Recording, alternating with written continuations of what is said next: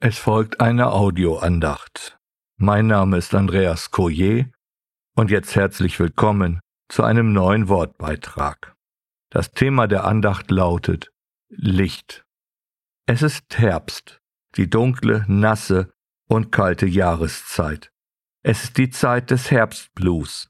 Ich persönlich merke auch, dass meine Depressionen wieder stärker werden.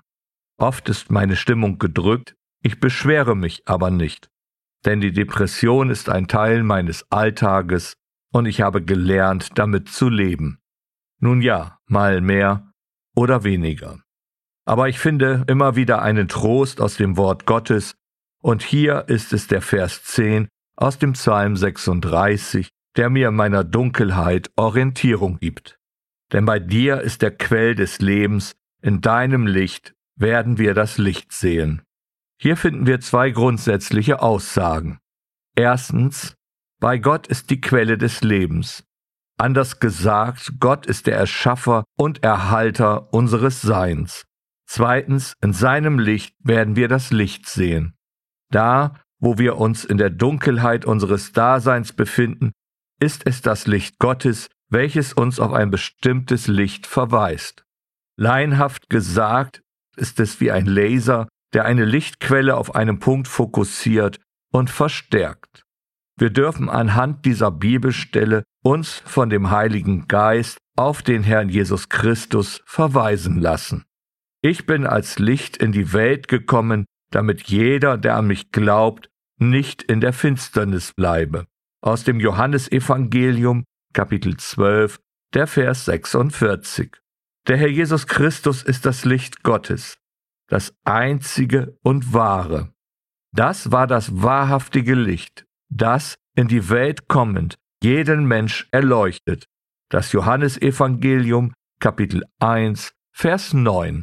Und der Herr Jesus sagt deutlich, wer an ihn glaubt oder auch vertraut, nicht in der Finsternis bleibt. Finsternis, laut dem Grundtext meint es die Dunkelheit aus Mangel an Licht. Das ist biblisch gesehen logisch denn ohne Gott befinden wir uns immer in der Dunkelheit.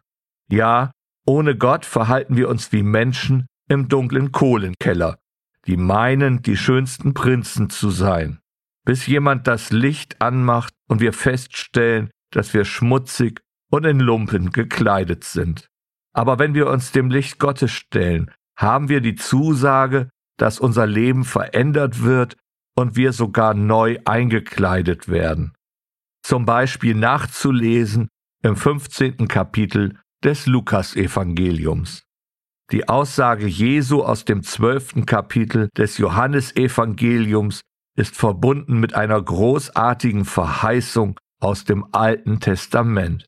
Ich lese dazu aus dem 60. Kapitel des Buches Jesaja den Vers 1.